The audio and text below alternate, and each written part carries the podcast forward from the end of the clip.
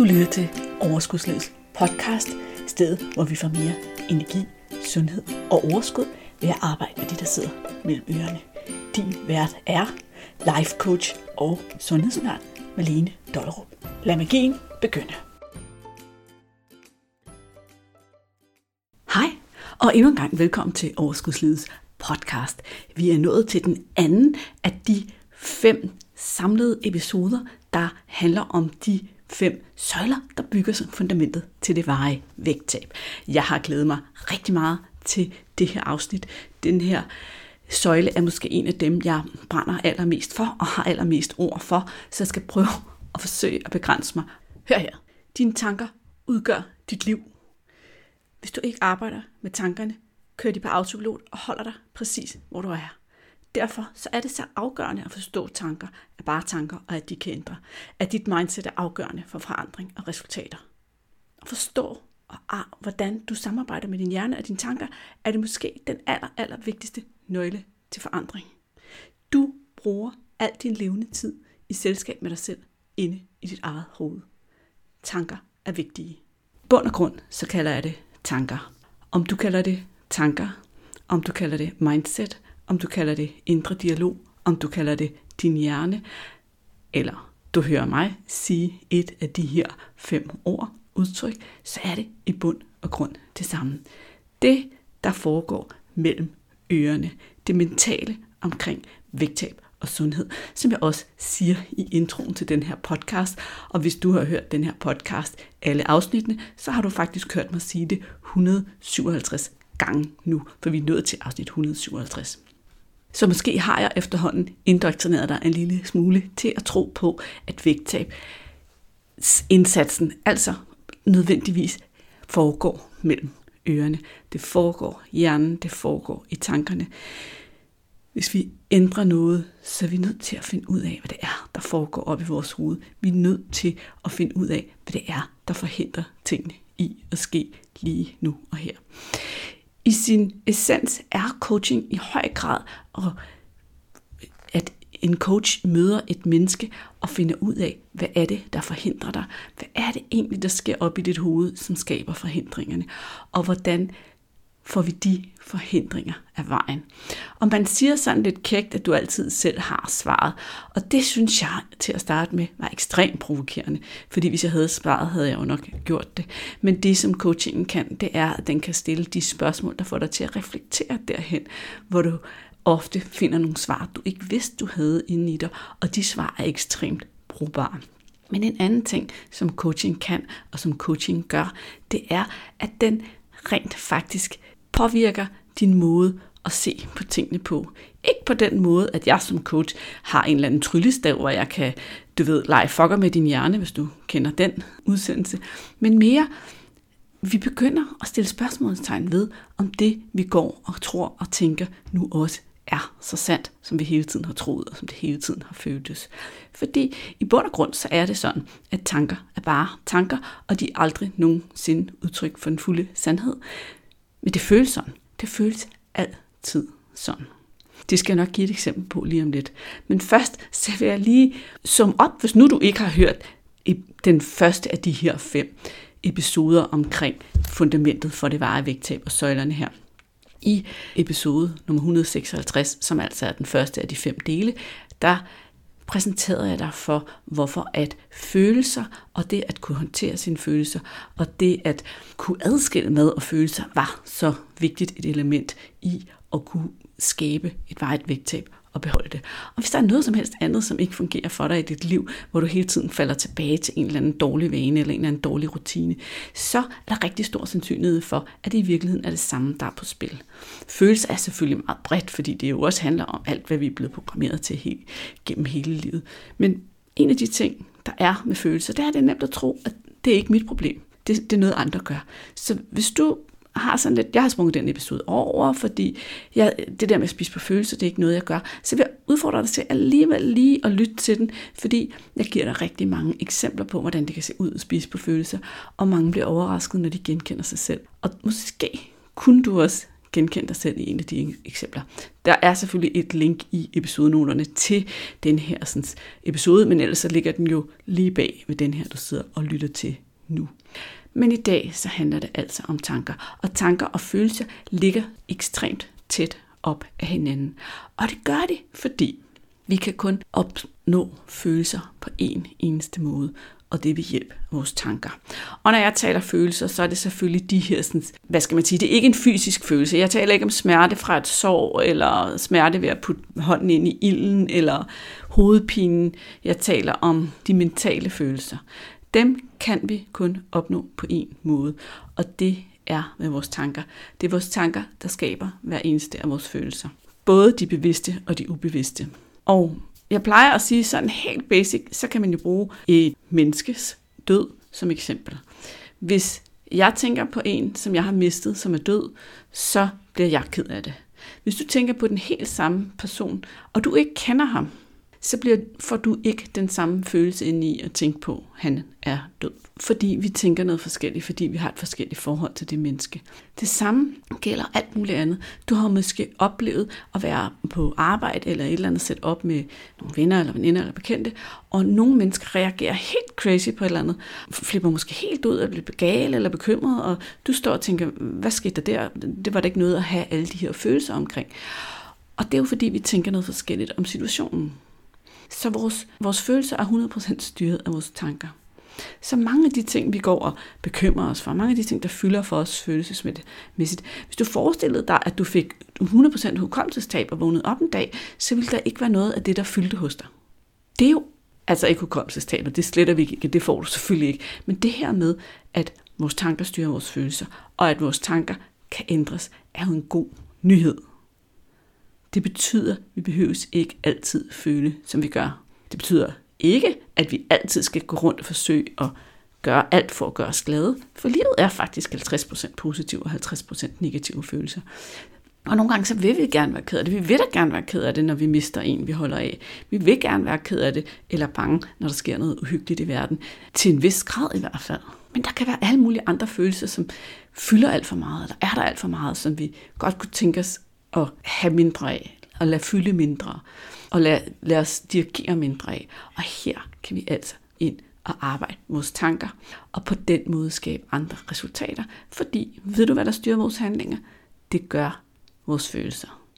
Vi tror, vi bilder os selv ind, vi fortæller hinanden som menneskehed historier om, at vi er rationelle væsener, der tager logiske beslutninger, truffet på baggrund af logik og rationalitet, men i virkeligheden så er det vores følelser, der styrer vores handlinger. Det er uanset om vi siger ja til et job, bliver ansat i et job, om vi siger ja til en partner, om vi tager en beslutning om at købe noget. Det er følelsen, vi forventer at opnå, når vi køber noget, der gør, at vi køber det. Det er en længere snak, som vi ikke skal gå videre med her, fordi vi skal tilbage til tankerne. Men tankerne er selvfølgelig på den måde også fuldstændig afgørende for dine handlinger. Fordi hvis det er tankerne, der skaber følelserne, og følelserne, der styrer handlingerne, så er det ikke ligegyldigt, hvad vi tænker. Og det er derfor, at tankerne er sådan et fantastisk vigtigt element i det holdbare vægttab. Det er så vigtigt, at forstå, hvor de forhindrer os. Det er så vigtigt at kunne ændre dem. Når vi coaches kommer med vores smarte ord og slogans og citater og siger, du skal ændre dit mindset for at få noget til at ske, og med det rette mindset kan alting ske, så handler det jo i virkeligheden om, hvad det er, vi tænker, vores mindset er, vores tanker, og den måde, vi håndterer vores egne tanker på. Og vi kan blive så meget bedre til at håndtere vores egne tanker, med træning.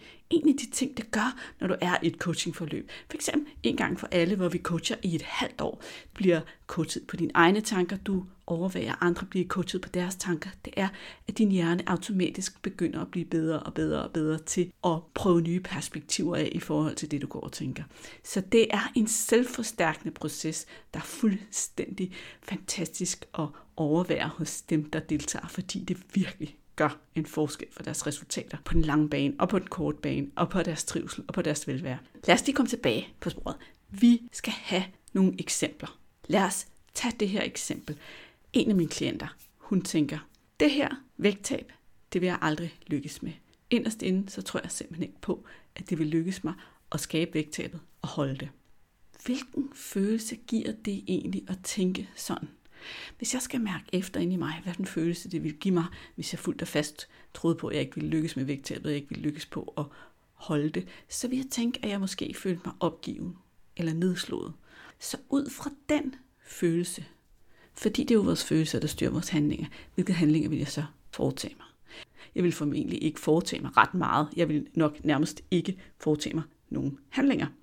Jeg vil bare fortsætte, som jeg plejede, for hvorfor overhovedet anstrenge sig, når jeg godt inderst inde ved, at det ikke vil lykkes. Kan du se, hvordan bare sådan en enkelt tanke kan ødelægge det hele for dig. Den kan tage dit drive, den kan tage din motivation, den kan forhindre dig i at gøre det, der skal til, fordi du inderst inden ikke tror på, at det vil lykkes for dig. Så sådan en tanke skal vi selvfølgelig på sporet af. Vi skal måske også lige besøge ideen om, hvorfor må vi går rundt og tænker sådan. Hvor kommer det mund fra? Det gør det rigtig ofte, når det gælder vægttab. Når vi som kvinder har prøvet igen og igen i overvis. Vi har måske kæmpet 10-20 år med vægten. Vi har tabt det, vi har taget det på igen, vi har tabt det, vi har taget det på igen. Vi kan se det her mønster. Så er det vigtigt at forstå, at vores hjerne, den er indrettet sådan, at den leder efter beviser i fortiden på, at vi kan lykkes med noget. Den danner billeder af, hvordan resultatet af det, vi er i gang med at foretage os, vil se ud på baggrund af det, den allerede ved. Den stykker altså brækkerne sammen for at få dig til at skabe et eller andet billede af, hvordan det kan se ud. Og når dine erfaringer, når alle de beviser, du har liggende i din fortid, de er, jeg vil ikke lykkes med det her, så kan det være rigtig, rigtig svært for hjernen overhovedet at forestille sig, hvordan det kan se ud og lykkes med det. Derfor så havner vi rigtig nemt i den her fælde. Derfor så skal der lidt ekstra til for at tage et step mere for at gøre noget. Så kunne det være oplagt at tænke, nå, men så skal jeg jo bare gå rundt og sige til mig selv, selvfølgelig vil jeg lykkes med mit vægttab. Jeg ved, jeg vil lykkes med mit vægttab. Problemet med det er ofte, at vi kan sagtens gå rundt og messe et eller andet for os selv som sådan et mantra. Men når vi ikke tror på det, inderst inden ikke tror på det, så sker der det, at vi ikke skaber nogen følelser i kroppen. Vi får ikke sådan en, juhu, jeg er klar, jeg løber afsted, jeg handler, jeg gør noget, følelse inden i af at gå og sige til os selv, jeg kommer til at lykkes, jeg kommer til at lykkes, jeg kommer til at lykkes, fordi vi inderst ikke tror på det. Vi kan kun skabe følelser ud fra tanker, som kan lande hos os et eller andet sted. Og der går rigtig mange galt i bøgen. Vi prøver ligesom bare at gå med den modsatte tanke. Ligesom hvis vi, skulle, hvis vi synes, der er et eller andet ved vores krop, der er grimt eller klamt eller et eller andet, og vi sådan står og kigger på det i spejlet og prøver at sige til os selv, det er bare så smukt, det er bare så dejligt, så sidder der jo også en lille stemme ind i og siger, gud ej. Så hvad gør vi så? En af de ting, jeg altid arbejder med mine en gang for alle klienter omkring, det er at skabe brotanker. Brotanker er en tanke, der bygger en bro mellem den tanke, som ikke fungerer, og den tanke, som vil være ideel. Så hvis du tænker, jeg vil aldrig lykkes med mit vægttab, og mit ideelle tanke er, selvfølgelig vil det her lykkes, jeg tror 100% sikker på det. Det kunne også være, jeg får aldrig det her job, selvfølgelig får jeg det her job. Min mave er mega klam, min mave er det smukkeste i verden. De her to modsætninger, hvordan bygger vi bro og nærmer os den positive tanke, så vi kan skabe nogle mere positive følelser er forskellige tips, som jeg deler ud af en gang imellem. Og et af dem er at prøve at putte muligt ind. Altså, i stedet for at tænke, jeg vil ikke lykkes, eller jeg vil 100% sikkert lykkes, så måske lege med, det er muligt, at det også kan lykkes for mig. Det er muligt, at hvis alle andre kan lykkes med det, så kan jeg også. Det er muligt, at hvis jeg prøver noget nyt, så vil det lykkes den her gang. Det kan også være at finde forbilleder andre steder. Altså, okay, jeg er blevet præsenteret for det her menneske eller det her menneske. For eksempel deler jeg nogle gange nogle succeshistorier fra nogle af dem, som har været igennem processen, både på bloggen og her i podcasten. Jeg skal nok prøve at linke til nogle af dem i episodenoterne, hvor du kan se, at det er lykkedes for nogen, som også har kæmpet år efter år efter år efter år. Og de fortæller, hvordan at de ting, de har gjort anderledes, gjorde, at det rent faktisk lykkedes for dem den her gang. At det rent faktisk er et helt andet sted. Så kan vi læne os op af tanken, hvis det er muligt for dem, som har haft noget, der minder om det, jeg har, så er det også muligt for mig. Vi kan også tænke på, at en gang skal jo være den første. Selvfølgelig vil jeg ikke lykkes med noget, jeg ikke lykkes med før, ellers var jeg jo lykkes med det. Det betyder ikke, at jeg ikke kan lykkes med det. Kan du mærke, hvordan det åbner op? Så prøv forskellige tanker, der åbner op for det perspektiv, at der er en anden sandhed end tanken om, at jeg ikke vil lykkes. Et andet eksempel på at arbejde med tanker, hvor det her, det vil jeg ikke lykkes med, oftest er sådan en tanke, der måske ligger lidt i baggrunden, og ikke måske sådan er super udtalt, så er der en anden form for tanker, som oftest er en lidt anderledes. Og det er dem, jeg kalder den indre dialog. Det er dem, der rigtig tit fortæller dig enten noget pænt eller noget grimt om dig selv, men for rigtig mange af os, så er den ret kritisk, den her indre stemme. Hvorfor gjorde du nu det? Hvorfor sagde du nu det? Hvorfor gjorde du nu sådan? Det var dumt, at du sagde det der i forhold til ham der, eller foran hende der, eller til det her møde. Du burde lære at tige stille. Du burde lære at huske det her. Den her sådan, selvkritiske stemme. Og når vores indre dialog, hvilket også er et udtryk for vores tanker, er negativ, så skaber den negative følelser, og det er rigtig svært at lave gode, konstruktive handlinger ud fra de negative følelser. Så hvis jeg skal give dig et eksempel på det, så kunne det for eksempel se sådan ud, at du stiller dig op på vægten. Og vægten har af en årsag, som du måske ikke engang kan forklare, sted med et halvt kilo. Nu sker der rigtig ofte det, at du begynder at skille dig selv ud. Du er ikke tilfreds. Du skælder dig selv ud, eller du skælder din krop ud. Og det, der sker, er, at det skaber en ubehagelig følelse i dig. Du bliver måske ked af det. Du bliver måske skuffet. Eller du skammer dig måske. En eller anden negativ følelse. Og den følelse, ved du hvad den fører til for en handling? Den fører til den handling, der hedder tanker, der spinder dig ud af. Så kan det også være lige meget, at du kan ikke finde noget. noget. Det er også lige meget at kaste håndklæderingen. Go, spis, og så går du egentlig ind og gør alt det, der skal til, for at vægten stiger. Så i stedet for, at du stoppede op og sagde, jamen jeg har måske bare lidt mere væske i kroppen, eller der er så mange udsving på min vægt, øh, grunden til, at vægten svinger, så skabte du en følelse, som, som gav dig det resultat, du stod og troede, du havde fået, da du varede dig. Og det er et super godt eksempel på, at vi mennesker altid beviser vores egne tanker. Det er crazy uhyggeligt og crazy lækkert, fordi hvis vi ved, at vi beviser vores egne tanker, så er det pludselig ikke spor lige meget, hvad vi tænker. Så er det vigtigt at arbejde med sine tanker. I bund og grund, så kunne man summere hele budskabet op i den her podcast til, du vil som menneske gå ud og bevise det, du tror på. Derfor er det ikke ligegyldigt, hvad du tror på. Derfor er det et stykke arbejde at arbejde med dine tanker, indtil du tror på de ting, du gerne vil gå ud og bevise. Jeg vil gerne bevise, at jeg kan tabe mig og holde det. Jeg vil gerne bevise, at jeg kan have en fornuftig økonomi. Jeg vil gerne bevise, hvad er det, jeg gerne vil bevise, og hvordan kan jeg begynde at tro på det. Vi behøver ikke tro 100% på det, men vi skal starte med at have en idé om, at det er muligt. Nu har jeg givet dig to eksempler på at arbejde med tanker. Det første var den her lidt underbevidste tanke, hvor vi måske går rundt og har nogle idéer, det her vil jeg ikke lykkes med osv. osv. Den næste, det var den her indre dialog, hvor vi måske er selvkritiske, og på den måde ødelægger det for os selv. Og det er noget, der ofte fylder rigtig meget i en gang for alle. Det er nogle af de tilbagemeldinger, jeg tit får fra mine klienter, at hvor befriende det er at begynde at have en mere positiv indre dialog, og hvor stor en forskel det gør på deres resultater, deres livskvalitet, den måde, de tager valg på, den følelse af frihed. Og det sjove er jo, at det giver nogle bedre resultater. Vi er ofte selvkritiske, fordi vi tror, at ved at skælde os selv ud, så opnår vi et godt resultat, men vi opnår det modsatte. Den sidste form for tanke, jeg vil give dig et eksempel på, det er den, som vi kalder en overbevisning. Jeg har lavet en hel podcast episode om selvbilleder. Den vil jeg også linke til episoden under, det er den også god at høre. En overbevisning kan fx være, jeg er sådan en, der ikke kan holde mig fra kage om eftermiddagen. Jeg er sådan en, der ikke kan finde ud af at sige nej tak, når folk spørger, om jeg vil hjælpe dem med noget. Jeg er sådan en, der ikke kan. Det kan være overbevisninger. Det kan også være overbevisninger om andre menneskers meninger. Andre mennesker ser mig som sådan en. Andre mennesker forventer det her af mig. Det er også overbevisninger. Og overbevisninger er rigtig kedelige igen, fordi vi jo beviser det, vi tror på. Så hvis vi tror, at vi er sådan en, der ikke kan finde ud af at motionere, ikke kan finde ud af at drikke vand, altid ender med at falde tilbage til de gamle vaner, whatever vi tror om os selv, så fastholder vi os selv i det. Så en del af arbejdet med tanker, en del af en coachingproces, vil altid være at finde ud af, hvad er det for nogle overbevisninger, du har om dig selv, og hvordan kan vi ændre dem.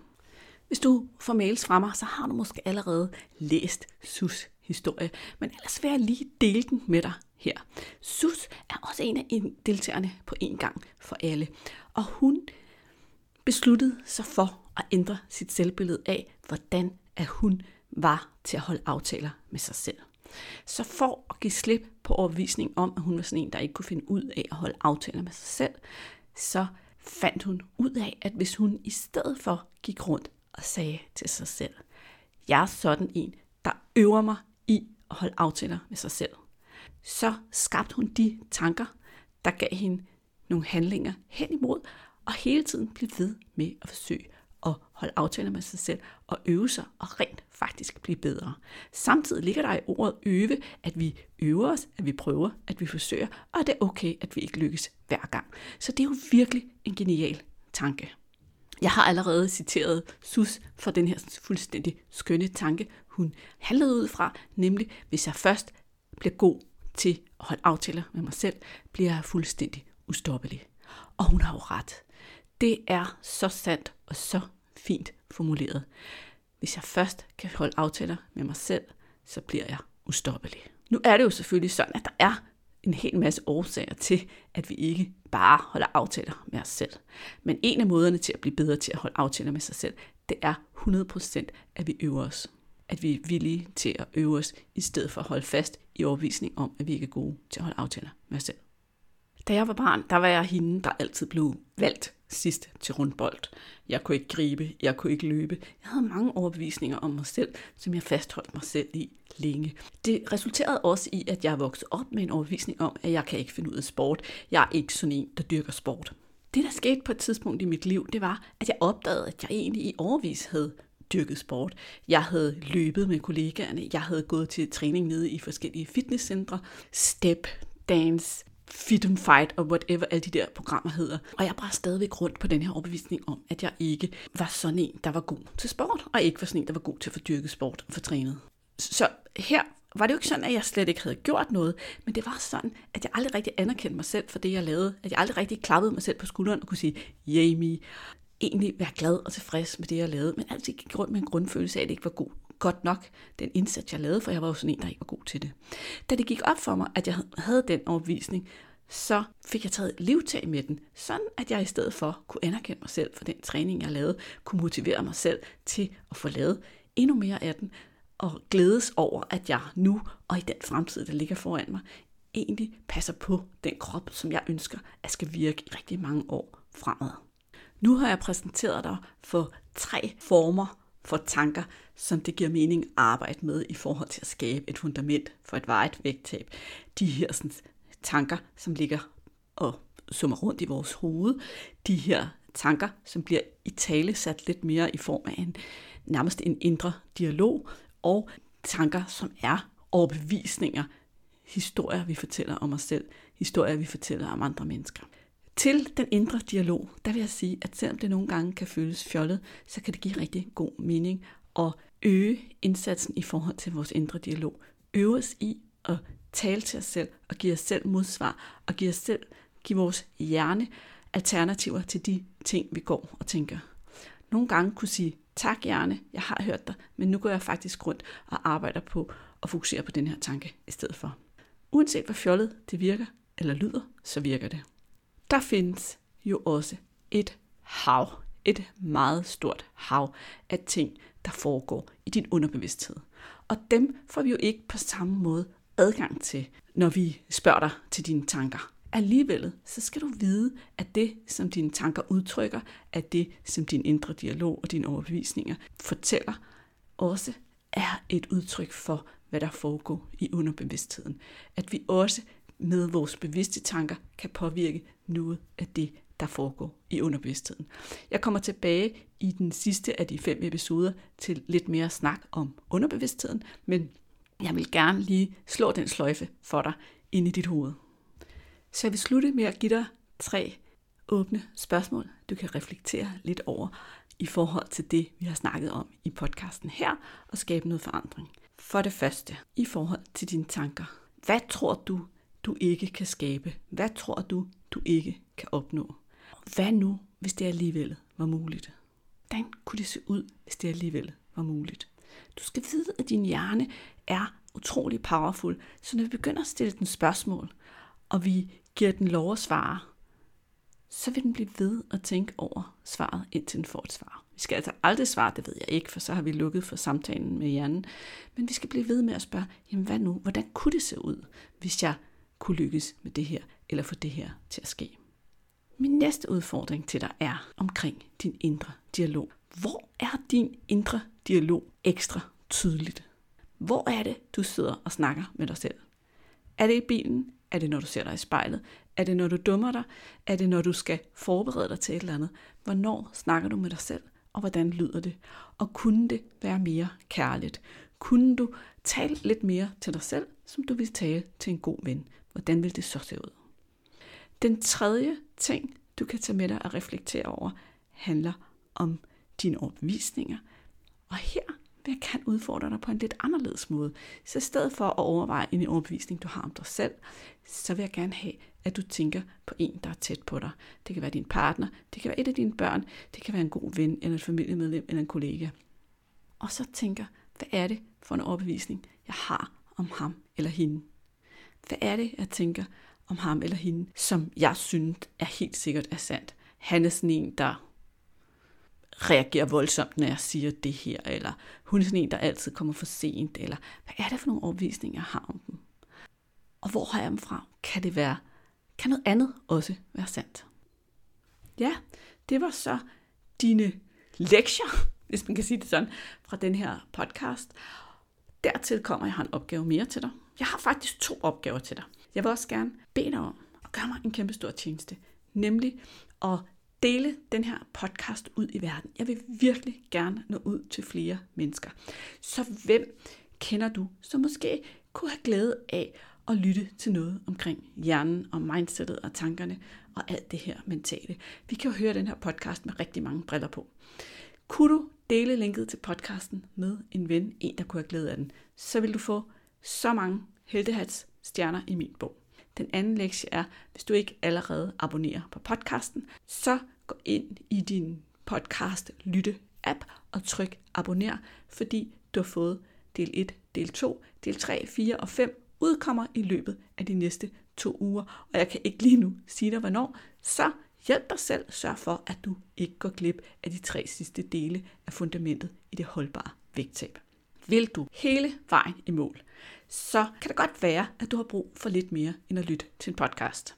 Så vil jeg opfordre dig til at tage det næste skridt. Jeg vil gerne invitere dig til at tage med på rejsen hele vejen til målet. Hele vejen derhen, hvor du har det fundament, der skal til for, at du har et holdbart vægttab, for at du ved, at nu kan jeg danse med livet. Nu behøver jeg ikke gå med evige tanker om mad, og jeg behøver ikke bekymre mig for, at jeg tager det hele på igen. Jeg ved præcis, hvad der skal til for at tabe vægten og for at holde det vægttab, jeg opnår. Og jeg kan bruge mit liv, min energi, mit overskud på noget andet. Jeg har måske endda mere energi og overskud til at tage mig af alt det sjove liv, der er omkring mig. Derhen rejser vi sammen i en gang for alle den her fantastiske gruppe coaching program, som jeg har lavet med udgangspunkt i de fem søjler, jeg har præsenteret dig for her. Vi coacher, vi coacher, vi coacher indtil alle tankerne, indtil alle overbevisningerne, indtil det hele arbejder for dig, indtil dine tanker og dine følelser er dine medspillere i det her spil, og det kører på ryggraden. Og selvfølgelig coacher vi også på de tre andre søjler, som du bliver præsenteret for i de næste afsnit. Du går ind på overskudsledet.dk-en gang for alle, hvis du vil have en stol, hvis du vil med os, når vi starter rejsen den 20. maj 2022. Og lytter du til den her podcast en gang ude i fremtiden, så går du stadig ind på overskudsledet.dk-en gang for alle, og så kan du se, hvornår at det næste hold starter. Men der er ingen grund til at vente, fordi hvis du venter til næste år, så er der også et år mere til du er i mål. Og vi utålmodige hjerner kan jo egentlig godt lide, at ting sker nu. I hvert fald så er der aldrig nogen, der fortryder, at de er startet. Der er altid nogen, der fortryder, at de har ventet. Så nu er det din tur. Ind, klik på alle de links i episodenoterne, som du er nysgerrig på, og så hænger vi bare ud i dit øre igen om et par dage, når den næste episode kommer. Hej så længe. Hey, inden du løber, ikke at abonnere på podcasten, så du ikke går glip af en eneste episode. Og skulle du have fingre i den gratis videotræningsserie Vægtab med din hjerne, så smut ind på overskudslivet.dk videoserie, så lander den første video i din indbakke i dag.